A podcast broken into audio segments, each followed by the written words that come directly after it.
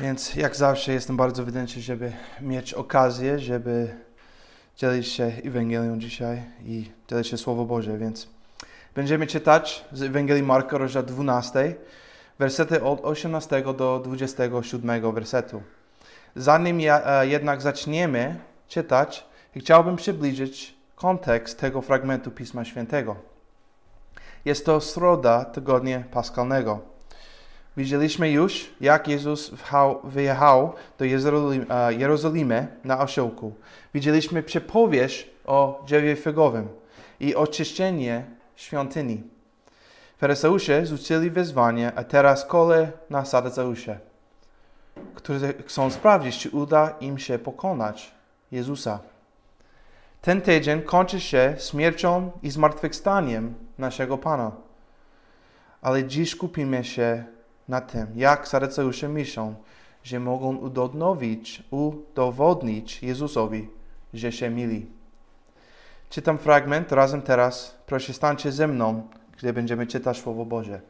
Też będzie na ekranie.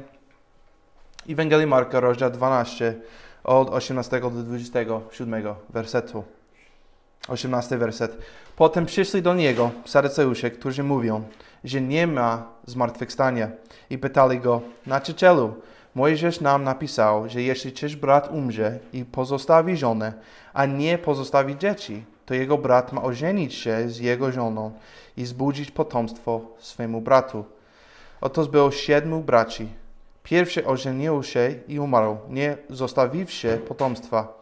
Potem ożenił się z nią drugi i umarł, lecz i ten nie zostawił potomstwa. Tak samo trzeci. 22. I tak pojęło ją siedmiu braci, ale nie zostawili potomstwa. Na koniec po wszystkich umarła i ta kobieta przy martwychwstaniu, więc gdy powstaną, którego z nich, będą żoną.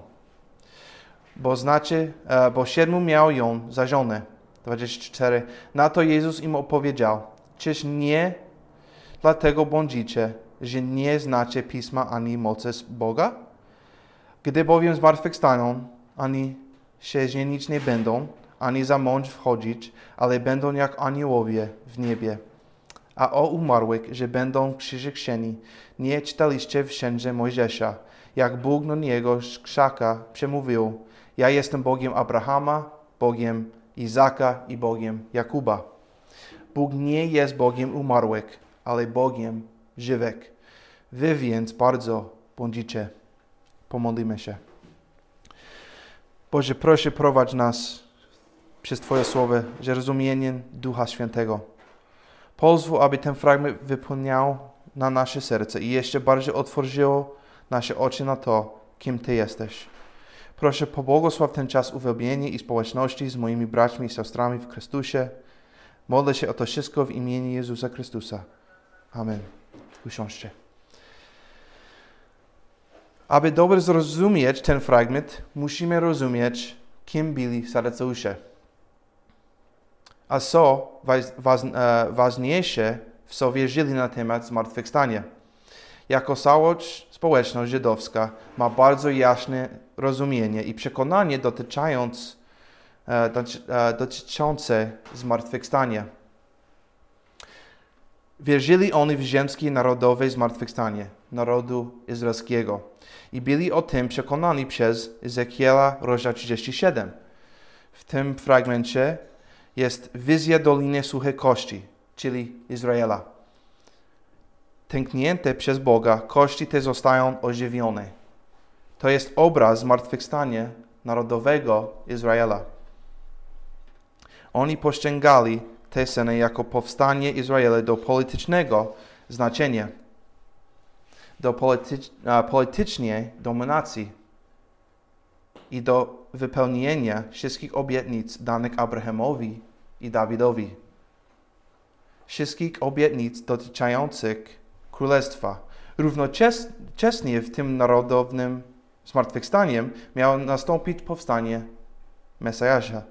Mesjasz miał być zdobowcem i zwycięzcą jak Dawid synem Dawida, który przez swoją moc i osobowość miał powstać, objąć władzę, podnieść Izrael ze śmierci do zwycięstwa i chwały. Taki był pogląd mesjastyczny i pogląd na narodowe zmartwychwstanie pod panowaniem Mesjasza. Wierzyli również w osobiste zmartwychwstanie. To znaczy, że oni wszyscy wraz z proselytami, którzy uwierzyli w prawdziwego Boga, zostaną wychrzczeni po śmierci. Opuszczą ten świat i wejdą do świata przeszłego. Skąd w Piśmie Świętym pochodzi to przekonanie? Oto kilka przykładów z psalmów. Psalm 16, od 9 do 11 wersetu. Dlatego cieszy się moje serce i raduje się moja chwała, a moje ciało będzie spoczywać bezpiecznie. Nie zostawisz bowiem moje duszy w piekle, ani nie dopuścisz swemu świętemu doznać niszczenia. Dasz mi poznać drogę życia, pełni radości przed Twoim obliczem, rozkosze po Twoje prawice na wieki. Dawid wyraża tutaj pewność, że wejdzie do Szeolu, do grobu i nie zamierza tam pozostać, ale że wejdzie z drugiej strony przez ścieżkę życia do obecności Boga. I to oczywiście nie było tylko pewność Dawida, ale okazuje się, że jest to sąd mesjański, zapowiadający zmartwychwstanie Jezusa Chrystusa. W Psalmie 49, wersecie 15 czytamy Ale Bóg wykupi moją duszę z mocy grobu, bo mnie przemie. Sela. W Psalmie 16, 3, wersecie 24 czytamy Poprowadź mnie według swej rady i potem przemiesz mnie do chwały. I wreszcie w wersecie 139, wersecie 8 czytamy Jeśli wstąpię do nieba, jeśli tam, jesteś tam, jeśli przygotuję sobie posłanie w piekle, tam też jesteś. I to wszystko pokazuje wiarę w życie po za, zagrobowego, zagrobowe. W Ozeaszu, rozdział 6, werset 1, czytamy: Chodźcie i zawróćmy do Pana, bo On nas poszarpał i On nas uzdrowi. Uderzył, a opacie nasze rany. Ponownie ufność, ufność w zmartwychwstanie. Widzimy to samo w Izajaszu 26, 19. Widzimy to bardzo wyraźnie w Daniele 12:2, czytam teraz. A wielu z tych, którzy śpią w prochu ziemi, obudzi się. Jedni, jedni do życia wiecznego, a drudzy ku hańbie wiecznie pogardzie. To obiecuje zmartwychwstanie do życia i zmartwychwstanie do śmierci. Jezus wskazuje na tę samą rzecz w Ewangelii Jana w rozdziale 5, kiedy mówi, że ma władzę sądzenia, władzę wysłania ludzi do życia wiecznego lub na wieczny sąd. Jest to ważne tło dla tego tekstu, ponieważ większość wyznawców judaizmu uważa, że zmartwychwstanie było i zmartwychwstanie będzie. Czytamy w tekście, że Saduceusze w to nie wierzą. Są oni sektą judaizmu, która zaprzecza rzeczywistości zmartwychwstania. W rzeczywistości zaprzeczają oni tak naprawdę temu, co nadprzyrodzone. Chociaż są oni mniejszością w Izraelu, chociaż są przeciw, e, przeciwieństwie panującej teologii. Tak się składa, że to oni E, że to oni sprawują władzę w świątyni.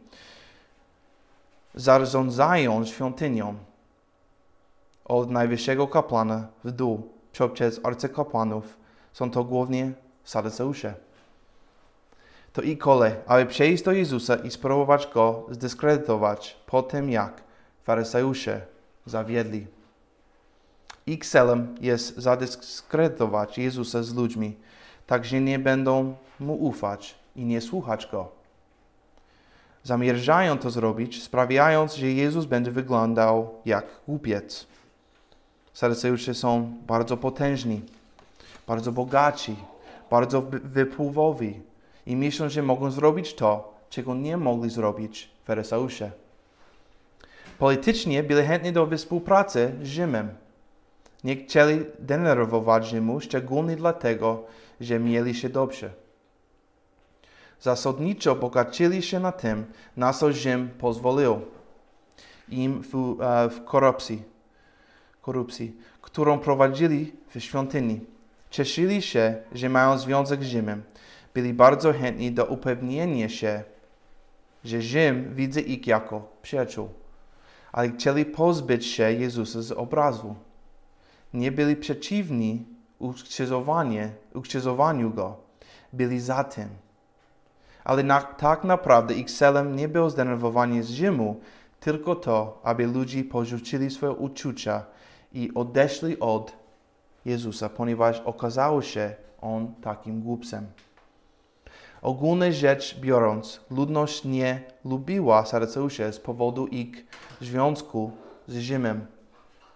Uważali, że na, zależy im tylko na włożeniu pieniędzy do kieszeni i, i na niczym innym.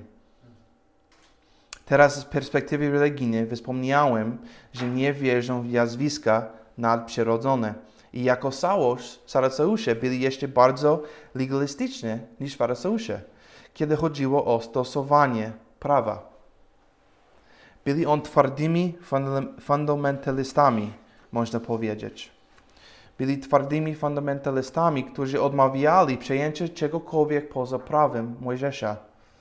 Nie chcieli zaakceptować tradycji ustnie. Odmawiali przejęcia tradycji uczonych w pismie, które było wszystkim dla Faryzeuszy. Cieszyli się z tym, że są strażnikami czystej wiary pięciosięgu. Oni interpretowali prawo Mojżesza bardzo dosłownie niż inni. Ale kluczowym czynnikiem w ich systemie wierzeń było to, że zaprzeczali zmartwychwstaniu zaprzeczali jakiemukolwiek rodzajowi przyszłego życia. Kiedy umierzasz, przestajesz istnieć, to koniec. Wierzyli, że dusza i ciało gnią razem w chwili śmierci i obchodzą w niebyt. Nie ma więc kar za złe zachowanie i nie ma nagród za dobre zachowanie, bo nie ma przeszłości. Nie ma życia po zagrobowego. Dlatego nie mieli żadnego zainteresowania Mesjaszem. Nie mieli prawdziwego zainteresowania zbawieniem. Pytanie teraz może brzmieć, jeśli są oni takimi literalistami biblijnymi, jak mogą mówić, że w Starym Testamencie nie ma zmartwychwstania? To dlatego, że trzymali się tylko wiary w to, co mówi pięć księg Mojżesza. Mojżesza. A w przykładach, które podałem wcześniej o zmartwychwstaniu, wszyscy oni pochodziły Somów i dalej. Dla nich wszystko było podporządkowanie księgom Mojżesza. Mojżesz był czystą wiarą. Oni byli obrońcami czystej wiary i dlatego potwierdzali absolutną wyjątkowość pism Mojżesza. Mówili więc, że doktrynę zmartwychwstania nie może znaleźć w księgach Mojżesza. Nie ma je tam, mówili, a cała reszta Starego Testamentu była komentarzem do Mojżesza. A jeśli nie ma je w pismach Mojżesza, to nie może być prawdziwa. Faryzeusze spierali się z nimi cały czas na ten temat, że pisma Mojżesza mówią o zmartwychwstaniu. Ależ Wszyscy ich argumenty nie były zbyt przekonujące, ponieważ Sadyceusze nadal zaprzeczili te możliwości. Mamy więc tych Sadyceuszy, którzy mówią dokładnie to, co Pismo mówi dosłownie, a tam nie ma nic o zmartwychwstaniu. Więc nie wierzymy w to i ich przeciwieństwo faryzeuszy, którzy wierzą, wierzą w zmartwychwstanie i są przekonani, że jest ono bardzo ważne. Widać, że nie dogadywali się zbyt dobrze. Są no przeciwległych często dyskutowali, ale oni wszyscy chcą się pozbyć Jezusa. W wersecie 18 czytamy, Potem przyszli do Niego Saryceusze, którzy mówią, że nie ma zmartwychwstania i pytali Go, nie odgrywają oni tak naprawdę żadnej roli w ogólnej posłudze Jezusa, ponieważ pozostają w świątyni. Faryzeusze byli w całym kraju, wszędzie byli, byli faryzeusze, wszędzie byli uczeni w piśmie, wszędzie byli rabini. Ale Saduceusze nie odgrywają żadnej rzeczywi rzeczywistej roli w ogólnej służbie Jezusa. Jedynym momentem, kiedy wchodzą w interakcję z Jezusem jest to, kiedy idzie On do świątyni i robi to sam, co to zrobił. To przyciąga ich uwagę. Teraz znowu za, są zagrożeni przez Jezusa, który zrobił to na początku swojej służby trzy lata wcześniej. I teraz robi to ponownie. Jezus grozi, że ich zamknie, że odciągnie od nich ludzi i obierze im dochody, a oni muszą się z nim zmierzyć. Zmartwychwstanie było stałym tematem dyskusji, ponieważ wszyscy w nie wierzyli z wyjątkiem Saduceusze. W dziejach apostolskich w czwartym rozdziale czytamy, że Saduceusze podeszli do Piotra i Jana i aresztowali ich za nauczanie o zmartwychwstaniu Jezusa. To była dla nich wielka sprawa, ponieważ było to zagrożenie.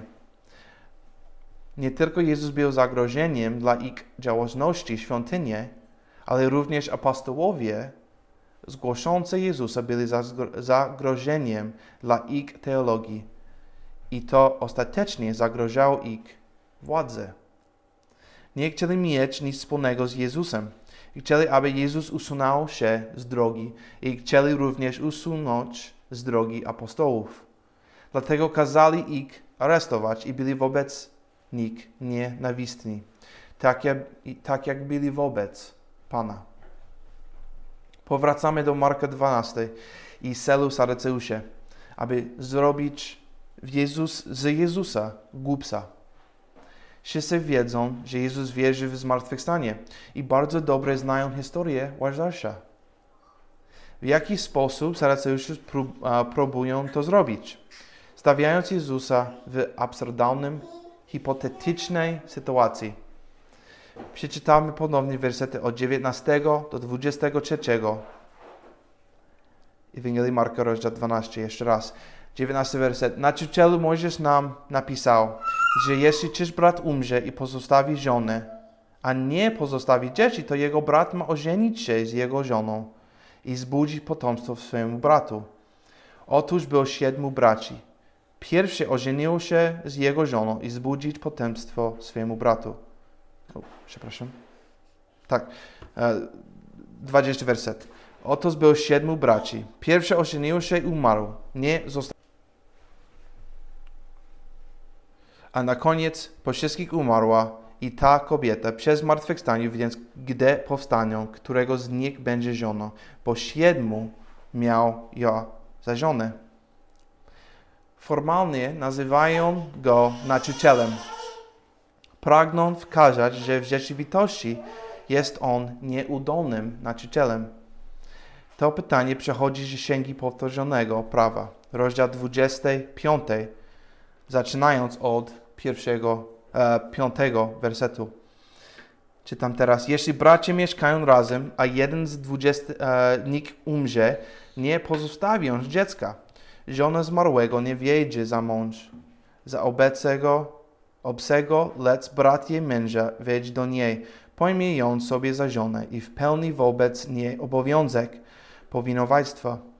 A pierwotny syn, którego ona urodzi, przemie imię z małego brata, aby jego imię nie zgnięło z Izraela. A jeśli ta, ten mężczyzna nie zechce pojąć swojego bratowie, to jego bratowa pojedzie do bramy do starszych i powie, brat mego męża nie chce zbudzić swojemu bratu imienie w Izraelu, nie chce wpełnić wobec mnie obowiązku powinowajstwa.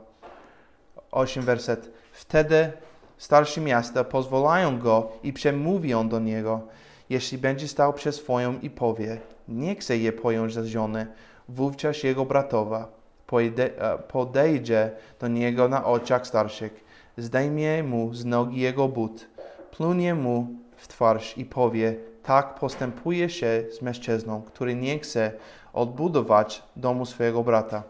I nazywa, nazwą go w Izraelu dom tego, któremu zdjęto but. Jest to bardzo fundamentalny zwyczaj. Pojawia się on po raz pierwszy w Księgu Rodzaju, w rozdział 38, w domu Judy, syna Jakuba. Pewnie człowiek imieniem Onat, zgodnie Księga Rodzaju 38, odmówił zastosowanie się do tego zwyczaju i nie chciał wychować dziecka dla żony swojego zmarłego brata. I Bóg zabił Onana, co było bardzo ważne wcześniej historii Izraela, że plemienie dziedzictwo pozostało w plemionach. Prawo to było pierwotne, dane w okresie patriarchalnym, aby zachować imię i honor najstarszego syna, jego plemienie i jego ziemi. Mojżesz ustanowił je jako standard, wymagając, aby najbliższy krewny posłu był wdowy i wychował dzieci, aby ura, uh, utrwalić rodzinę, utrzymać się przy ziemi i dziedzictwie. Było to ważne tylko wtedy, gdy bracia byli jeszcze samotni. Chcę to wyjaśnić. Nie mieli się rozwodzić, jeśli było zonaci, ani brać dodatkowe żony, oczywiście. To wszystko było dla zachowania ludu Bożego, tożsamości plemienia i przydzielonych im ziem. To było ważne, znane prawo, więc Saduceusze cytują to prawdę i dodają to prawo i dodają do niego przekrętę. Swoją teologię zmartwychwstanie zapczernali od faryzeuszy. Faryzeusze potwierdzili, że w niebie będziecie się żenić tak, jak, jak żeniliście się na ziemi. Faryzeusze mówili, że następne życie będzie dokładnie taki jak to. Faryzeusze mówi, mówili, że związki są na zawsze, są trwałe. Cóż w tym punkcie zgodziłbym się z Saryzeuszami. Ten rodzaj teologii czyni zmartwychwstanie absurdem. Jeśli mamy być w tym sta samym stanie, w jakim byliśmy tutaj i potem w przeszłym, to są pewne rzeczy, które, które bardzo trudno będzie uporządkować. Tak więc masz absurdalny scenariusz, który jest hipotetyczny. Spojrzymy na opowieść, którą Jezus daje w wersecie 9, 4. Na to Jezus im opowiedział, czyż nie dlatego błądzicie, że nie znacie Pisma ani mocy Boga. Problem, który oni mieli, jest spodobowany ich ignorancją. Nie znali Pisma Świętego i nie znali mocy Bożej.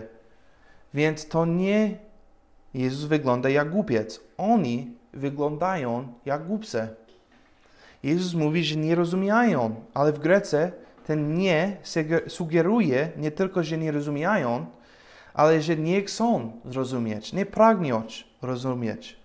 Oni nie mają zdolności i ty nie masz żadnego interesu w zrozumieniu pisma. W rzeczywistości to oni są głupcami. I oczywiście oni szczęścili się pisami świętymi, szczęścili się swoim dosłownym zrozumieniem pism Mojżeszem. Mojżesza. Oni są głupcami. Oni nie rozumieją pism. Po drugie mówi, że wy również nie rozumiecie mocy Boże, ponieważ moc Boże jest objawiona w Pisma Świętym. A Jezus wyraźnie pokazał tutaj, że oni nie rozumieją pism.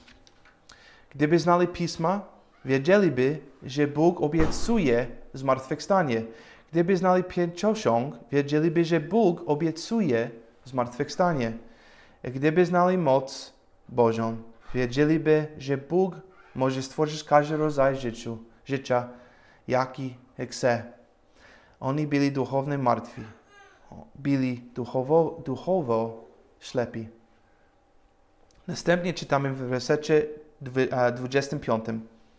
Gdy bowiem zmartwychwstaną, ani się żenić nie będą, ani za mąż wchodzić, ale będą jak aniołowie w niebie.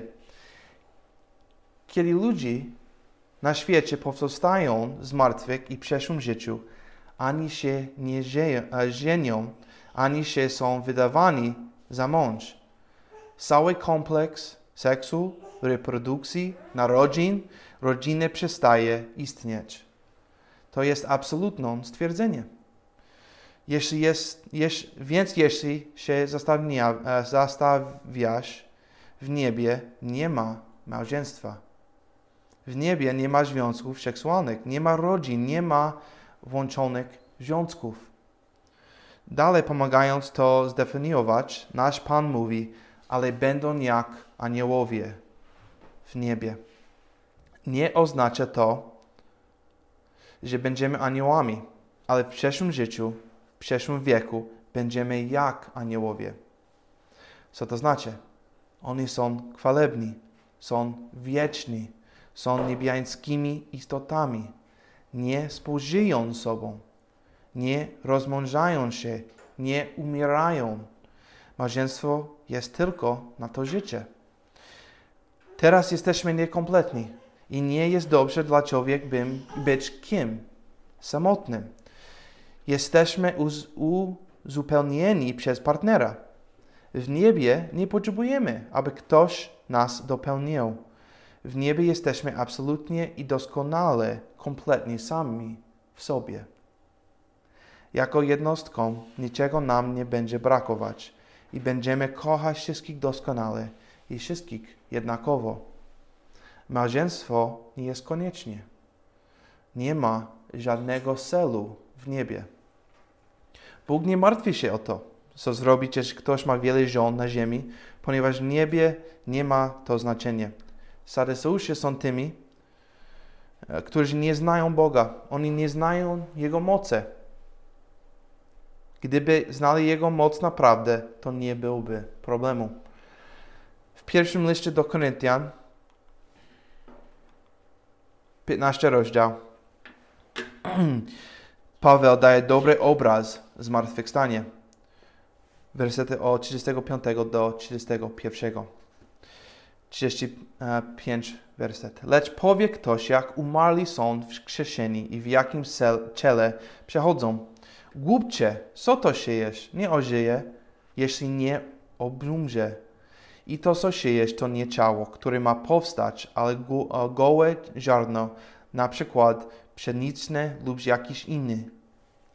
Bóg zazdaje mu ciało, jakie chce, a każdemu ziaren właściwie jemu ciało. Nie każde ciało jest jednakowe, ale inne jest ciało ludzi, ale inne jest ciało zwierząt, inne ryb i inne ptaków.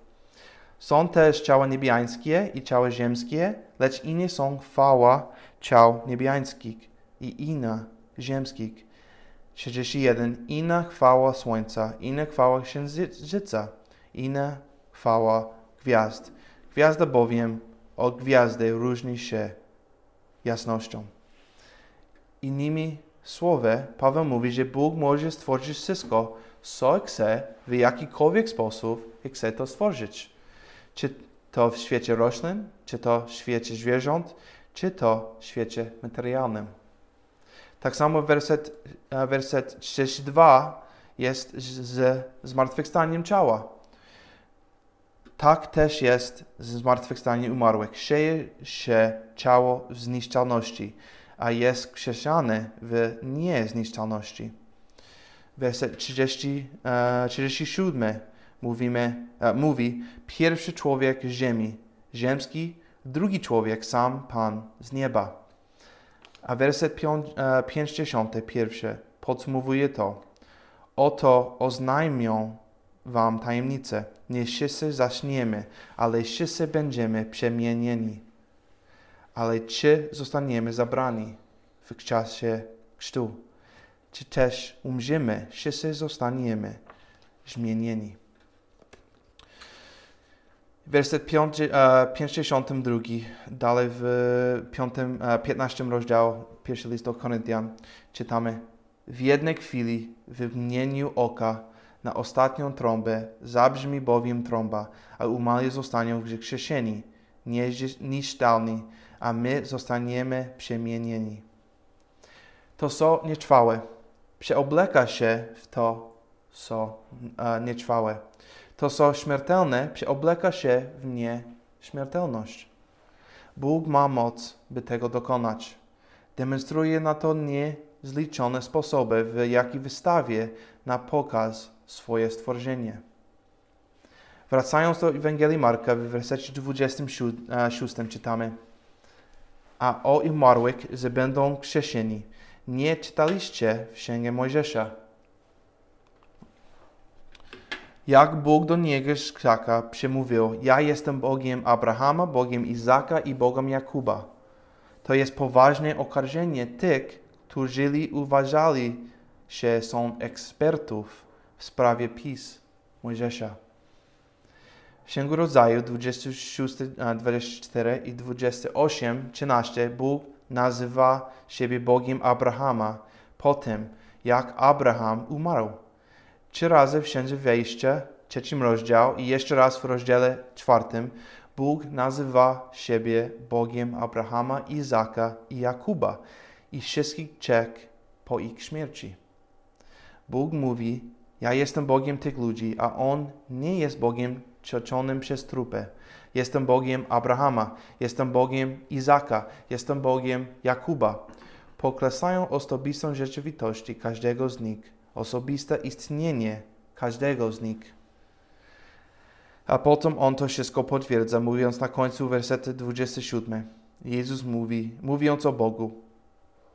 27. Bóg nie jest Bogiem umarłych, ale Bogiem żywych. Wy więc bardzo błądzicie. Podsumowując, to wszystko dobrze, znalazłem cytat z pastora Jana e, MacArthur'a. Będzie na ekranie. Czytam. Kim są głupcy? To oni są głupcami. To oni są głupcami. On nie jest Bogiem martwych ludzi. On jest Bogiem żywych. Tam w najbardziej oczywistym miejscu w pismach Mojżesza był dowód na istnienie życia pozagrobowego. Przez te 6 lata i lata grzebania w pismach Mojżesza, aby udowodnić, że nie ma zmartwychwstania. A tam tu, tuż pod ich nosem, a tym chwalebnym miejscu w Księdze Wejścia trzecim, werset szóstym, Bóg identyfikuje się jako Bóg tych, którzy żyją zgrucotał ich, zgrucotał ich, udowodnił zmartwychwstanie z ich Pentateuku. Jezus nie był głupcem. To oni byli głupcami. Jako osoba wierząca w Chrystusie, wspaniałe jest myśleć o zmartwychwstaniu. O tym, że śmierć na tej ziemi nie jest końcem. Że będziemy mieć uwielbione ciało. Doskonałe pod każdym względem a co ważniejsze, doskonałą wewnętrznie, w duchu. Nigdy nie będziemy zmęczeni, nigdy nie będziemy znudzeni, nigdy nie będziemy zniechęceni, nigdy nie będziemy rozczarowani. rozczarowani. Radość za radością. Najważniejszą rzeczą w tym wszystkim jest to, że będziemy w obecności Boga. To właśnie oferuje zbawienie wieczność w niebie z naszym Ojcem, a niebezpieczeństwo życia w niewierze jest o wiele bardzo prostsze niż to, o którym często mówimy. Ludzie lubią skupiać się na piekle jako miejscu strasznych rzeczy, tortur, ale prawdziwą karą piekla jest to, że będziesz wieczne odseparowanie od Ojca. To jest najgorsza rzecz, jak może się zdarzyć. Czy wierzysz w to, że Jezus został posłany na ziemię i prowadził doskonałe życie? Został ukrzyżowany za nasze grzechy i trzy dni później zmartwychwstał. Czy wierzysz, że Jezus oferuje jedyną prawdziwą drogę do zbawienia i życia wiecznego w niebie? Jeśli jest to coś, czego nie jesteś pewny lub czemu zaprzeczyłeś, proszę Cię teraz, abyś oddał swoje życie Chrystusowi i pozwól, pozwolił Mu być Panem. Jeśli nie jesteś pewny, jak to zrobić, przejdziesz porozmawiać ze mną lub jednym ze starszych i my chętnie powiemy Ci więcej. Pomodlimy się. Boże Ojcze, dziękuję Ci za Twoją łaskę, łaskawą miłość, że posła, posłałeś Jezusa, aby umarł za nasze grzechy, abyśmy mogli być czyści w Twoich oczach. Modlę się za tych, którzy nie mają nadziei w Jezusie. Modlę się, aby zwrócili się do Ciebie, aby kiedy zmartwychwstaną, spędzili z Tobą wieczność.